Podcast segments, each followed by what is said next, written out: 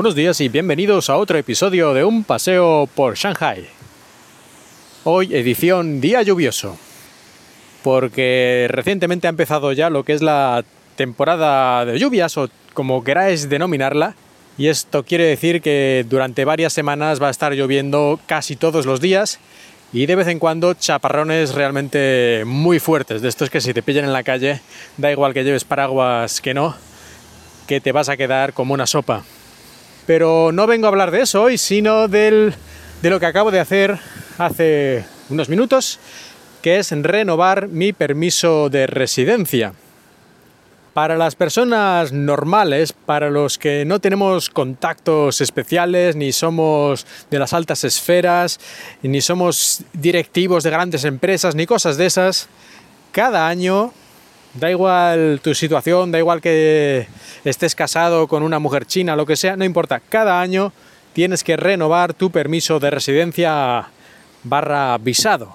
Y cada año tienes que conseguir un montón de papeles que por suerte si estás en una empresa seria, como es mi caso, pues prácticamente todos te los preparan ellos y tú solo tienes que ir aquí ya al centro de inmigración, por llamarlo de alguna forma, para solicitar la renovación de tu permiso de residencia. No es especialmente complicado, pero siempre, como cada año cambian alguna cosilla o te piden otro papel o una fotocopia que antes no te habían pedido, siempre pasa algo y siempre a última hora, cuando estás ya que te toca el turno, te dicen que te falta algo, tienes que ir cagando leches a la fotocopiadora a hacer unas copias o cosas más estrambóticas, como me ha pasado hoy, que tenía que imprimir un documento el documento de la página web oficial donde está, digamos, mis datos personales en la web del gobierno, tenía que imprimir esa página, cosa que, yo no sabía o se me había olvidado, yo qué sé, pero me lo han pedido. Y esto no debe ser algo muy, digamos, estándar, porque la manera de hacerlo es ir a la página web, hacer unas capturas de pantalla y luego imprimir las capturas de pantalla. Es decir, ni siquiera hay un botón ahí de imprimir, ni, ni, en el navegador le puedes decir imprimir de forma normal. Esto a mí no me parece que sea la manera correcta de hacerlo, pero bueno, me lo han pedido, he tenido que ir ahí a una especie de impresora eh, conectada a la red wifi del lugar que había un papel ahí mugriento que lo explicaba cómo conectarte, tenías que descargarte una aplicación, que la por cierto esa aplicación no estaba en la tienda, digamos en la tienda de aplicaciones, ¿no? de mi teléfono, es un teléfono chino, o sea, no sé. He tenido que conectarme a la VPN, he tenido que ir al Google Play, a la tienda de aplicaciones de Google, allí sí que estaba ¿Cómo va a hacer esto una persona que no tenga VPN? No lo sé. O es que mi tienda de aplicaciones justamente no la tiene, que es la de Huawei. Pero bueno, sea como sea. He descargado la aplicación gastándome 80, 80 megas de datos. He descargado la aplicación. He hecho las capturas de pantalla después de entender lo que querían, porque es que a mí como todo eso me parecía absurdo, yo digo, esto no lo estoy entendiendo bien y yo aquí no sé qué demonios tengo que hacer. Pero bueno, al final por fin lo he conseguido, he imprimido esas capturas de pantalla de mis datos de la web del gobierno con la impresora esta que tenían ahí en la red wifi y tal. Y bueno, hasta cierto punto, gracias, ¿no? Quiero decir que al menos tenían este servicio. Podrían haberme dicho, pues vete a tu casa, imprímelo allí y vuelve. O sea que tampoco es que me parezca mal. gracias, les tengo que dar las gracias, supongo. Pero bueno, un poquito estresante ha sido, aunque sea una anécdota, ¿no? Al final.